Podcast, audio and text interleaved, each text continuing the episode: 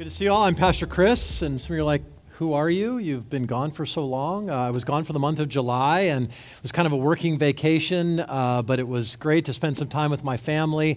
But I'm so glad to be back, and I'm glad that while I was gone, you had uh, some awesome preaching. I mean, Shane, uh, wow, that was really great, and, and Stephen and Ebenezer. I, I will say this um, I'm a little bit miffed at Shane. Um, he slandered me the first week. And I think I need to just clear the air because uh, Shane said he's been begging me for nine and a half years to, to preach. And that is just, that's just a lie. So he's a liar. And I'm rebuking him in the name of Jesus. And I'm asking him to publicly apologize. So, uh, Love Shane otherwise, but that was absolutely wrong. But I am so glad to actually be back with you and to open the Word of God with you and to preach. And we're uh, excited to head into the fall here uh, together and see what God has in store for us. Got some great things planned, a wonderful new series on the gospel that we're going to start in September, and uh, just sort of unpacking what it is, what it means, and, and all the ramifications to us. And I am so, so excited uh, about that and helping us grow in that, okay?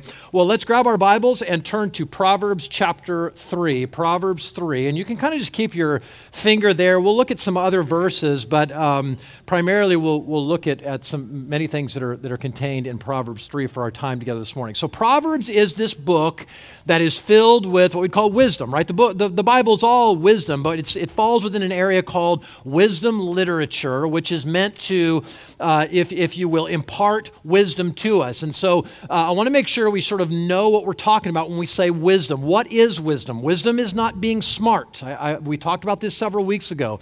Wisdom doesn't mean you're a genius, right? There are people who are geniuses who are not wise. There are people who have made lots of money who are not wise. There are very powerful people who are not wise. And all of those things could apply to this election cycle, right? There's a lot of really smart, powerful, wealthy people who are not wise people. So, so, so wisdom isn't something you go and get a college degree in wisdom. Oh, that there was such a thing, right? Wouldn't that be awesome? Like four years later, you're done, and I got a degree in wisdom, and I'm wise, right? But it doesn't happen that way. In fact, you don't even have to have a college degree. You don't even have to have a high school education. You can be wise. Like there is a, the Bible promises us that, that we can be very, very wise because wisdom is a gift from God. So we looked several weeks ago at Proverbs chapter 1 verse 7 where we read that the fear of the Lord is the beginning of wisdom. So hear me because this is absolutely crucial. There is no wisdom without God. And I don't mean like, like God has wisdom, and I mean if you don't love and worship and serve God, you cannot be wise. So I don't care how much the world thinks of certain people and oh, they have such profound things to say. Without Jesus, they are not wise. Gandhi was not a wise man, biblically speaking. He may have been profound. He may have said some helpful things. But the Bible would never look and over his face put the label wise. Because the fear of the Lord is the beginning of wisdom. So, so let's talk about what is wisdom then? How, how would the Bible help us define? Let me give you a couple of definitions. Here, here's the first one. Do we have it? Wisdom is the art and skill, here we go, of playing in harmony, Shane, you have to punish him, and rhythm with how God created the world. So that's the, that's the first idea. It's just, just God created. God's smart. God did all this. And so wisdom is us lining up our lives, learning, by the way. It's not something we're just born with. It's a gift. And we learn and we grow in this. So it's this, it's this, this art, this skill of learning to play in harmony and rhythm eh, with, with what God is playing, if you will. But let, let's look at another definition. I think this maybe this will help as well. Wisdom is learning, again, how to navigate through my complex world like Jesus would if he were me. That's helpful. So, so now I'm looking and saying, I've, there's all kinds of things I don't know what to do with. I don't know how to navigate these relationships. I don't know how to navigate this, this, this world that I'm in and all this complexity. But so I've got to look and say, how would Jesus do it if he were me? See, Jesus navigated all of life with wisdom. He is wisdom. Right? In fact, Colossians chapter 2, verse 3 says, In him, that is Christ, all the treasures of wisdom and knowledge, right? He, he has it all. He, he has everything you could ever want when it comes. So, so we come to Christ, and here he is, and he's walking in wisdom. he says, Look, follow me, listen to me. I know what I'm talking about. I made all this. I know what I'm doing. I know how everything works. I mean, everything about everything. I'm ridiculously smart. I'm unfathomably wise, and I can help you with your life. I can step into your life in every part of it. So that's what we've been showing you these last few weeks. Do you know that Jesus can step into your emotional world? Jesus can help you with humility. Jesus can help you with how you talk. And wants to. He wants to step into all these spheres of your life. And today, specifically, what I want you to see is that Jesus wants to step in. Jesus has much to say. The Bible, Proverbs, has much to say about the issue of your money. But I don't want to start with money, and here's why. Because I think when we start talking about money, if we're not careful, we can miss the forest for the trees, right? We can, we can become sort of myopically focused on this one thing without seeing the bigger picture. And some of you think, well, that's all you preachers ever talk about. Well, uh, if you think that, then you haven't listened to Foothill Church very long because we, we, we, we talk about it during offerings, but this is something we frankly, we should teach more on because this is such a vital part of our relationship. This is such a vital part of our discipleship is what we do with the resources God has given to us. And so I, wanna, I want you to see that this is just part of a larger story. This is part of a bigger picture. Yes, the trees are the money in some sense, and humility and speech and all these things, but there's a bigger, bigger overarching principle that I want you to see. What is the big story that's going to help us get down into the, the, the forest that's going to help us get down the trees? Well, you're in Proverbs chapter 3, so go to verse 5, because here it is, and I would say this is, if you will, what the Bible wants for all of your life. This is, this is kind of, if the Bible would say, here's one thing we want for you, it would be chapter 5, chapter 3, verses 5 and 6. And look, look what it says, and we'll kind of double click on some of these words and, and, and look at what they mean. Trust in the Lord with all your heart. Now, stop right there. It says, Trust. What does the Bible want for you? It wants you to trust. But what does it mean to trust? Well, we talked several weeks ago about how Hebrew poetry, very often, you'll read line one and you'll go, What does that mean? And then line two, and go, Oh, line two actually helps me understand line one. So look at it. Trust in the Lord with all your heart and do not lean on your own understanding. So there's a contrast, a contrasting parallelism that's happening here. On the one hand, saying, trusting God. And what is trusting God? Well, it's the exact opposite of leaning on your own understanding. It's a question of where do you lean? Who do you lean on? That's a great question for you to ask yourself. Who, what? Who do I trust? As I promise you, you will not hear anywhere outside of the Bible any voice in the culture saying to you, Trust in the Lord with all your heart. What's it going to tell you? Trust yourself. Go with your gut. Believe in you right? And you will just see remarkable things happen if you'll just follow your heart. Like, how many times are we going to hear that lie and keep buying into it? How many messes do we have to make of our life to realize that's just bull? That's ridiculous. How many marriages have to be wrecked by a man or a woman or both following their heart? How many careers have to go in the toilet? How many prison cells have to be filled? How many marriages end in wreck and ruin? Friendships ruin, careers, finances disintegrate. How many things have to go bad in our lives for us to realize that this follow our heart junk just doesn't work? And so here's the Bible coming along and saying, trust in the Lord. Trust Him. Lean on Him, not yourself. See how different? How different would life be? What, what is it? Who, is it asking you to lean on? Okay? Like, like, like, how big is this God that it's saying, lean on this?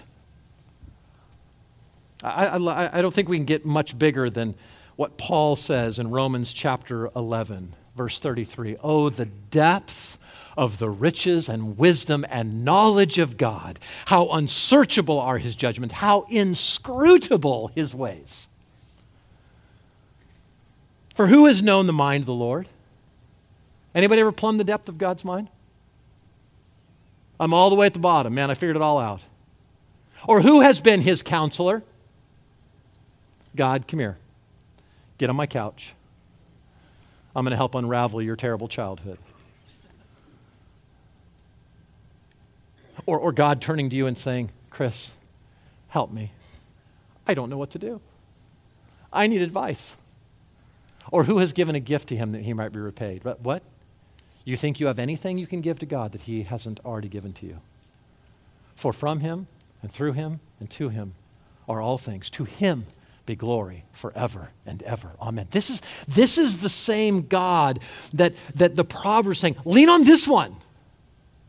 This one with unsearchable wisdom, this inscrutable ways. I mean, a guy who could never, a guy who never said, I, I, I don't know, who never was puzzled by anything.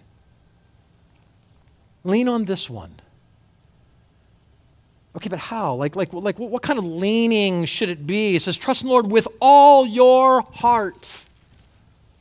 And that's helpful. That's, that's hurtful in some ways because he's saying, you know what I don't want? It's not, hey, you take your part that you feel like you can manage, Chris, and I'll take this part. And all your heart, that's out of the out of the heart flow the well springs of life. Everything in my life comes from my heart. He's saying, I don't want you to cordon off any part of your life from me, Chris. I want all of your heart. This is why the psalmist prays, Oh God, unite my heart to fear your name. Because the propensity, the the, if you will, the the the, the, the natural inclination of my heart heart is to be divided. I, I, I want to keep this for myself, and I'll give you the spiritual parts, God. I'll give you church on Sundays, and I'll, I'll, I'll give you some worship time, and I might pray at night over a meal, and there's some spiritual things I do, and I might read my Bible, but you know, in the practicalities of everyday life, I think I'm wiser, I think I'm better, and I think I've got this under control. Oh, what are we missing? What are we missing? When he says, I'll step into your. This is God. This is God going, lean on me. Trust me. I will step into the spheres of your life. Do it with all your heart. God, I'm all in. God, you know better than I do. You know better about every, even the parts that I feel like I'm pretty good at. You know better. Help me, God. Then he says this lean not on your own understanding. And, and then look at the next part. In all your ways, acknowledge him. You know, you know literally what it says? It says, in all your ways, know him. Now, I don't say that to tell you I think I know Hebrew better than the translators. Here's why I want to point this out. Because I think in the way we use the word acknowledge, that could go bad for us. In other words, I, I, can say things like, you know, um, I acknowledge somebody at church that day. The teacher acknowledged the student. The, the, uh, the, the, university acknowledged the gift from an alumni. Uh, the president acknowledged the soldier in the room for his service. You see what I mean?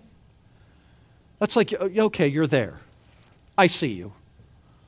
No, he says, don't, don't just see God like, oh, yeah, yeah. It's know him know Him in every sphere of your life. You know, God wants to be known in your marriage. He wants to be known. He wants you to know Him in, in your parenting. He wants you to know Him in your job. He wants you to know Him in your friendships. He wants you to know Him in your leisure time. He wants you to know Him in everything. Trust Him, lean upon Him. That's amazing. He's saying, I want to come in and I want to come into this, this area of your finances. And then what will happen, God? What will happen if you step into this world? If I, if I trust, if I lean upon you, if I acknowledge you, if I know you, he says, look at this last part of verse 6 He will make straight your paths. How many of us feel like we are just zigzagging and we don't, like, where are we going? But you know what that word straight could literally be translated at? Is, is smooth. We talk about our lives as rocky. Man, I feel like I'm on a roller coaster. I feel like I don't, I don't know what I'm doing. I feel like life is so hard. And he says, I'll smooth it out. Which means, by the way, that the opposite is also true. That if we refuse to lean on God, if we refuse to trust Him, and we lean on our own understanding, then guess what? Let's not be surprised when life is more rocky than it should be. let's not be surprised when areas of our lives seem out of control. They seem hard. They seem like I, I, I, can't, I can't seem, there, there, there's no managing this. I don't know what to do. I'm so confused and in turmoil. There's no peace in this area of my life, whatever. That's what he's saying, man. I'll come along and I will make those paths straight. Now, see, I think most of us, by the way, we read Proverbs 3, 5, and 6. A lot of you haven't memorized. And, and you'd say, I believe it right? I believe God is incomprehensibly wise. I believe I can trust in Him. I believe I can trust Him with all my life, right? I'll acknowledge Him and, and He'll direct my paths. I, I, have seen that be true. I know that to be true. The problem is, is that we, it, it's sort of when the rubber meets the road, we don't actually do it. We don't actually trust Him. We cordon off these areas of our life and say, well, I trust Him, but not in all my ways. Do you? Like, do a little inventory. What are those areas where you're like, I really don't want God to have a part of this? Or, I think I've pretty much got this one under control. And I, I kind of ignore, I sort of t- turn my ears off when, when this subject comes up because I, I'm okay. Do you trust Him? See, see okay, and, and let's be real specific. Do you trust God in the area of your finances, in the area of money? Like, who, who are you more apt to listen to? The Word of God or Warren Buffett? Seriously. Like somebody goes, I want to give you really, really good investment advice read this Bible or go listen to Warren Buffett. Most people would say Warren Buffett. No, no question.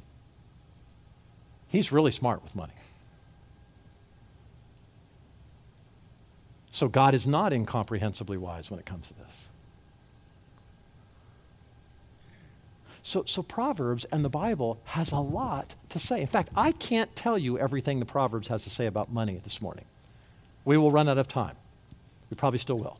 So, so I have to give you some broad principles, okay, of, of what you're going to see. And I hope you'll read through the book of Proverbs and, and you'll see this because you're going to see way more than I'm even telling you today. So let me give you what I think are some are six crucial principles that you need to know about God and money Okay, and here, here's, the, here's the first one God is not anti money, He's not anti possessions, He's not anti wealth. Now, some of us believe this. Some of us believe that, wait a second, Chris, if I give God control, if I actually acknowledge and know Him in this area, I know what He's going to do. He's going to make me live out of my car, or I'm going to have to go on the foreign mission field and give up everything. God doesn't want me to be happy. God just wants to take away everything I have. He doesn't want me to have any money. Or we think of money in, and God the same way we kind of think of sex and God, that in, in, in many ways God just sort of looks at it as kind of dirty. In fact, the, the King James actually uh, uh, talks about money as filthy lucre. We don't talk that way anymore. Maybe we should, but, but th- that's kind of how we think, right? So, so the more money I have, the more dirty I am, and and so God kind of, it's sort of this necessary evil in the world, but that's just not how the Bible talks about. The Bible says, no, money, money is a gift. Money is good. There's some great things that can be done with your money. And in fact, I would say this business people, hear me. I think God wants you to strive to be successful, as successful as you possibly can. Now, I, I'm going to I'm going to help explain that, but here's what I mean. Here in Genesis chapter 3 or ch- chapter 2, God says, Go, Adam and Eve, go out. Here's the earth, fill it, subdue it, right? I, I go out and tame it. There's all this untapped potential. I want you, my people, to go out there and I want you to be a blessing in this world. I want you to provide jobs for people. I want you to do all sorts of good in this world. And part of that is making money, part of that is your subduing of the earth, part of that is you taming creation for the glory of God. That's a good thing. God doesn't hate your money. God's not anti your car, your house, or any of those things. What, what, what, what, he's, what he's after is that we don't do what Paul said in Romans chapter 1 that we not take the created thing and worship it above the one who created that thing. Every created thing, money, jobs, all these things are meant to push past those things and go, God, you're glorious. Thank you. So, so that leads me to the second point that you're going to see, and that, that is what God is anti is idolatry. This is what God doesn't want. God doesn't want you to be an idolater. In other words, here's what I mean. You, you, you, the Bible says a lot about money because the Bible knows that of, of maybe all things, this is one of those temptations that most often hijacks the human heart. It's hijacked mine before. Right? We begin, what happens? We begin to go, hey, I need to, I need to amass more money. And so what, do we, what are we doing when we do that? What makes me secure is my 401k. What makes me secure is the amount of my possessions. What makes me secure is the balance in my checkbook. All those things. That's where my security lies. And so, so look what, what he says in, in Proverbs 18, verse 10. The name of the Lord is a strong tower. The righteous man runs into it and is safe. A rich man's wealth is his strong city, and like a high wall is his imagination. Now, isn't this true? Not, by, the way, this is not if you, if you are rich. Like everybody in this room, if you drove a car here, by the world standard, you're rich. So just put your name in there, right?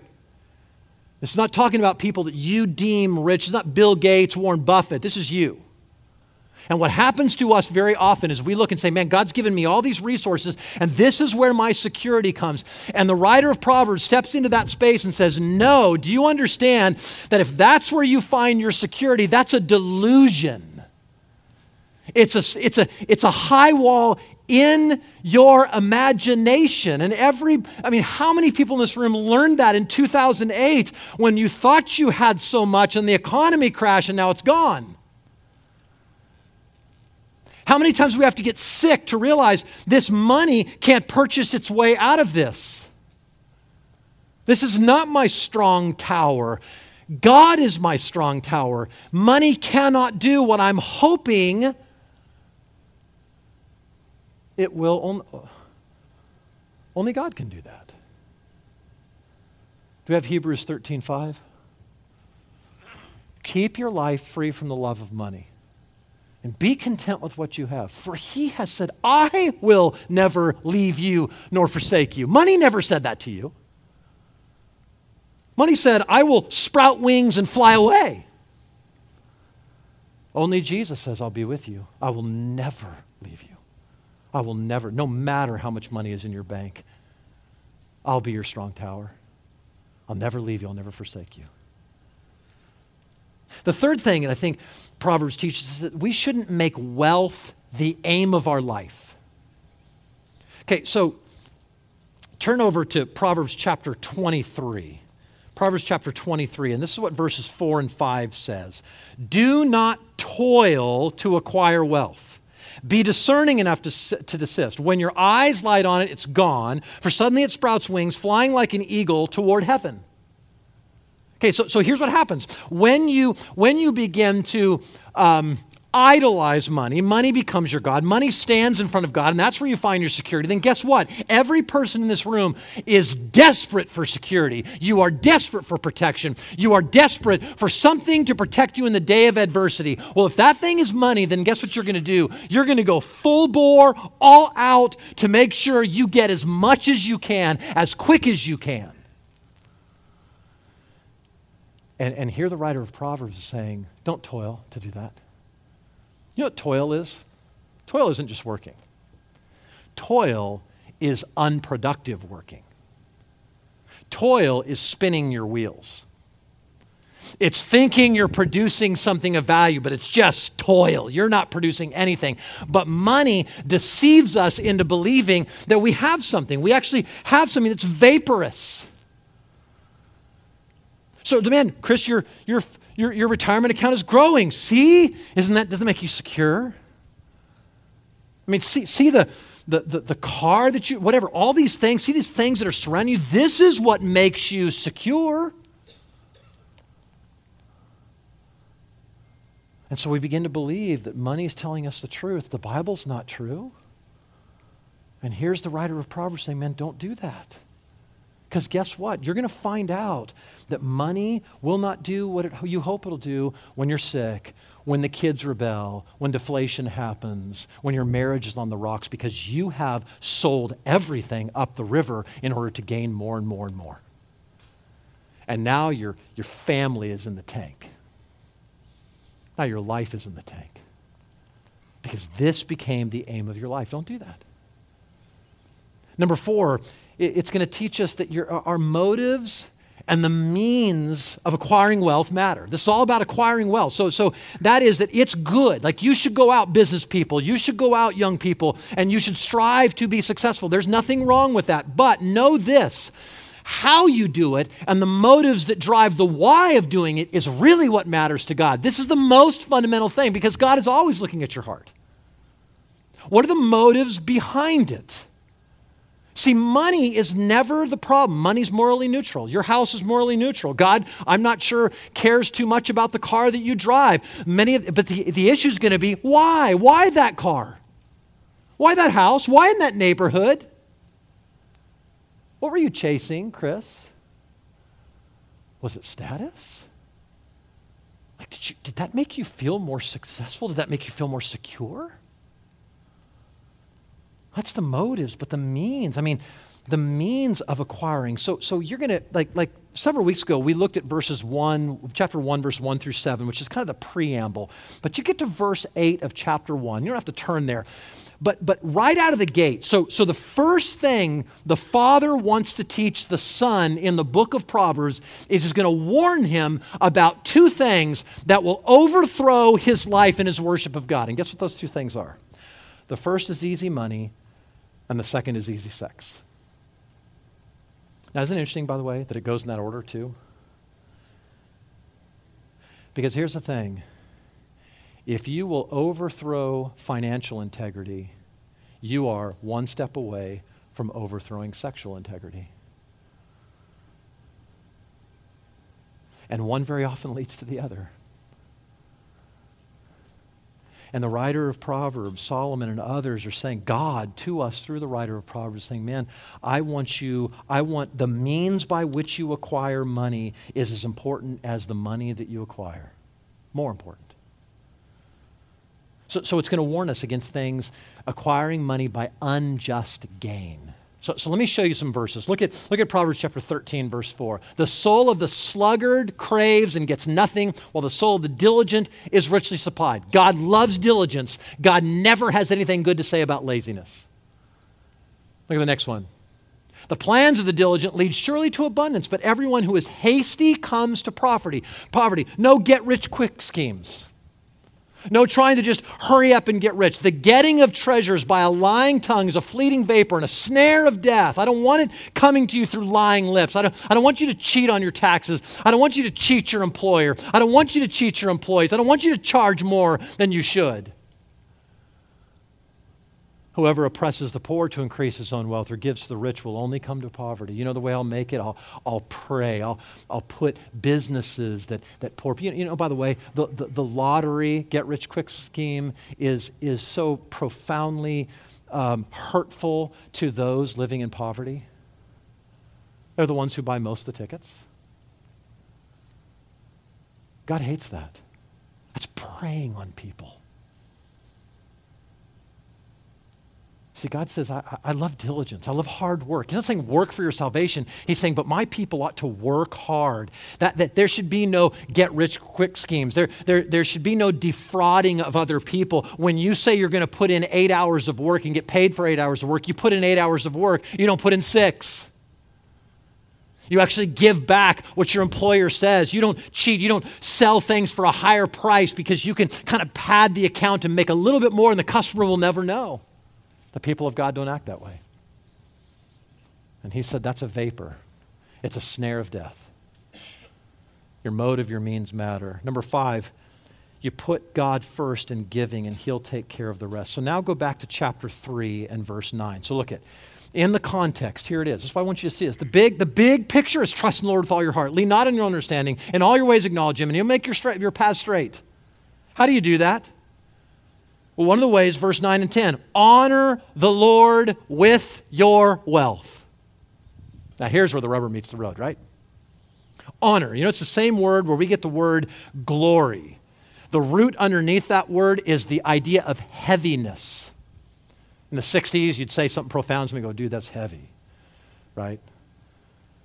Um, the idea is we have a word, kind of a Latin word we call gravitas, that, that it's a demonstration of the worth of something and here, here uh, Solomon is saying, honor the Lord with your wealth. So this is not this is not a head nod. This is not God. Every day I sit down and when I, I eat a meal, I thank you because I know you provide for. It. I hope you do that. But that's not what he's talking about.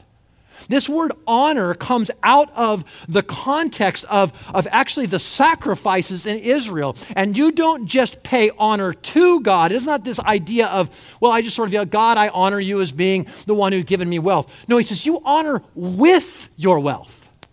You see what I mean? This is you actually dig into your pocket and you give something. You do something with your money. You make some tangible expression of the glory and the weight and the gravitas of God through your giving. Do you do that? What does your wealth show how glorious. Like what, what, the, the way you use your money, I mean, what does it say about how glorious you think God is? Is he $5 glorious?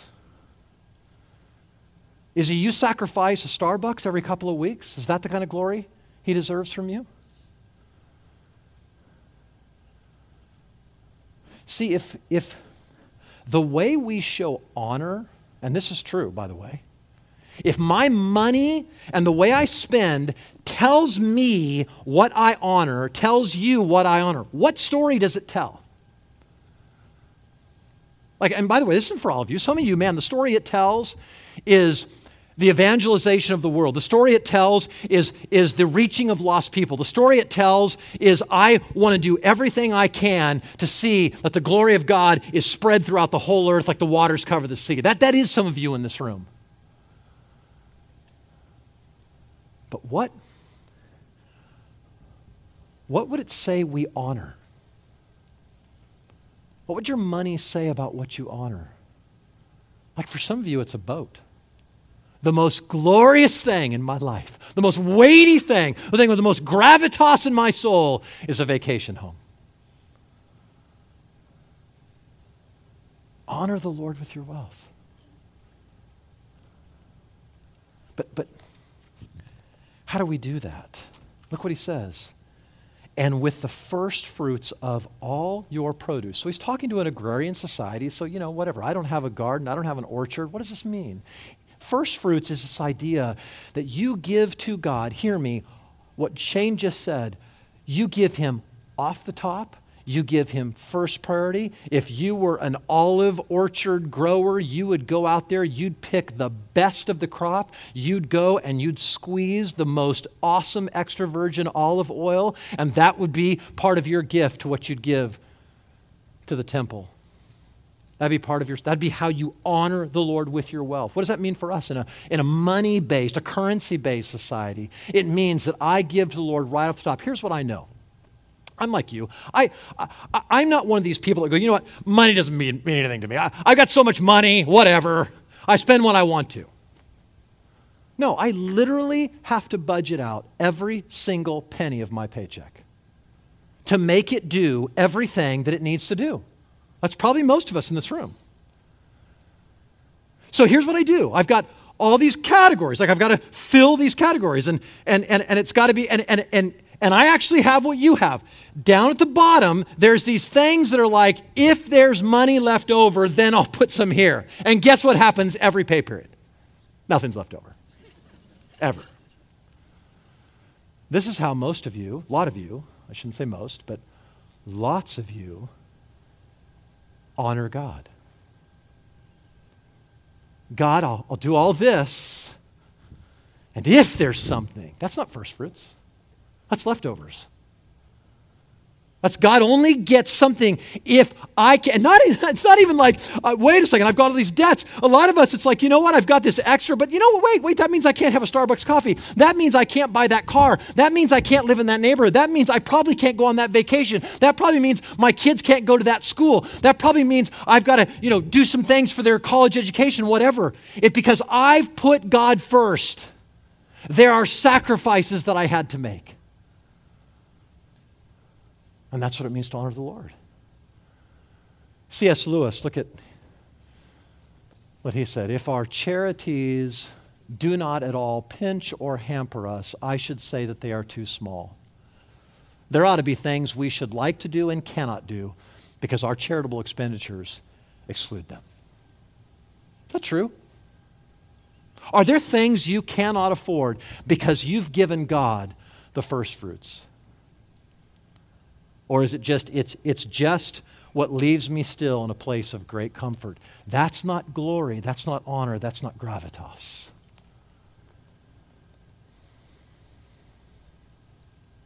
Why would anybody live like that?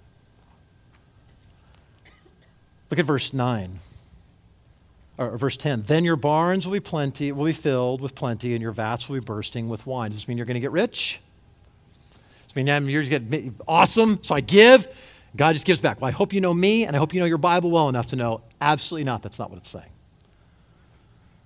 I love how Matthew Henry, a great Puritan, put this. Look at, look at what he said. Do we have that? Tell me yes or no. Yes. He does not say, he doesn't say he, your, your, he doesn't say your bags will be full. He says your barns. Doesn't say your wardrobe replenished, but your presses. God will bless you with an increase of that which is for use, not for show or ornament for spending and laying out, not for hoarding and laying up. They that do good with what they have will have more to do good with. There you go. He's going to do more so that you can give out more. He's going to bless you so that you can be a blessing. This is the truth all through Scripture. Abraham, I will bless you and you'll be a blessing to the nations around you. This is the people of God. This is us modeling the heart of God, isn't it? God, you're so generous. You give and give and give. And you, by the way, God, you don't give leftovers, you give your firstborn. You give your prized possession.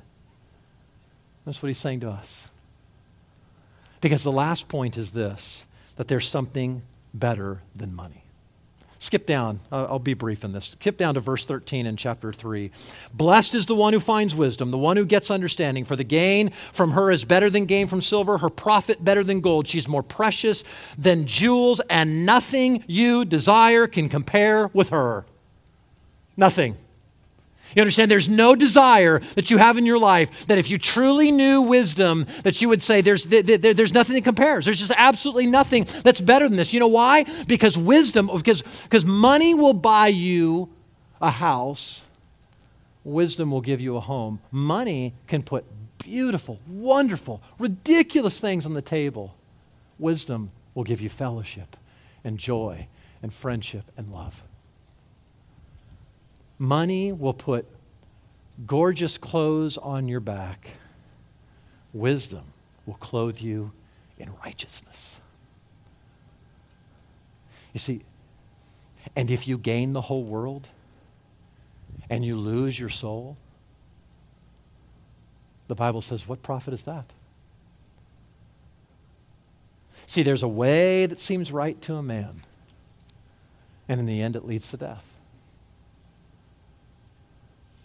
God is saying to you, man, let me step into this. How gracious, how merciful of a God to say, I, I want to, Chris, I want to step into the world of your finances. I want to step into all of your life, including your finances. Trust me. You can trust me. And the way that that trust starts is the day that I put my faith, my hope in Jesus Christ, in wisdom personified. I don't turn from a love of money until something bigger has come into my life. And that something bigger is Jesus Christ. You'll never be free from the love of money without the fear of God. And the fear of God is trusting in Jesus Christ for your, for your salvation. I hope you'll do that today. Let's pray. Father, thank you. Thank you for your word. Thank you for the wisdom that it gives to us. Thank you, God, that you are concerned, Lord, not, not concerned because you're angry at us, but you're concerned because how many of us are inflicting ourselves with blows and wounds and grinding our teeth on gravel and, and we're, we're going through life on rocky, sharp turning, confusing roads when you would say, Let me step into your life. And God, that begins when we place our trust in Jesus Christ. And so I pray that would happen today. I pray there'd be people in this room right now who would say, Man, I'm, I'm tired of it. I'm tired of, of leaning on my own understanding, somehow thinking that that's going to save me, somehow thinking I can be good enough. And rather, I'm going to trust in the Lord with all my heart. Or let that happen today. Let them turn from the pride of sin and rebellion and turn in faith to Jesus Christ. Trusting you with all of our life, knowing that you'll care for us. We love you, God. We thank you and we ask this in Jesus' name. Amen.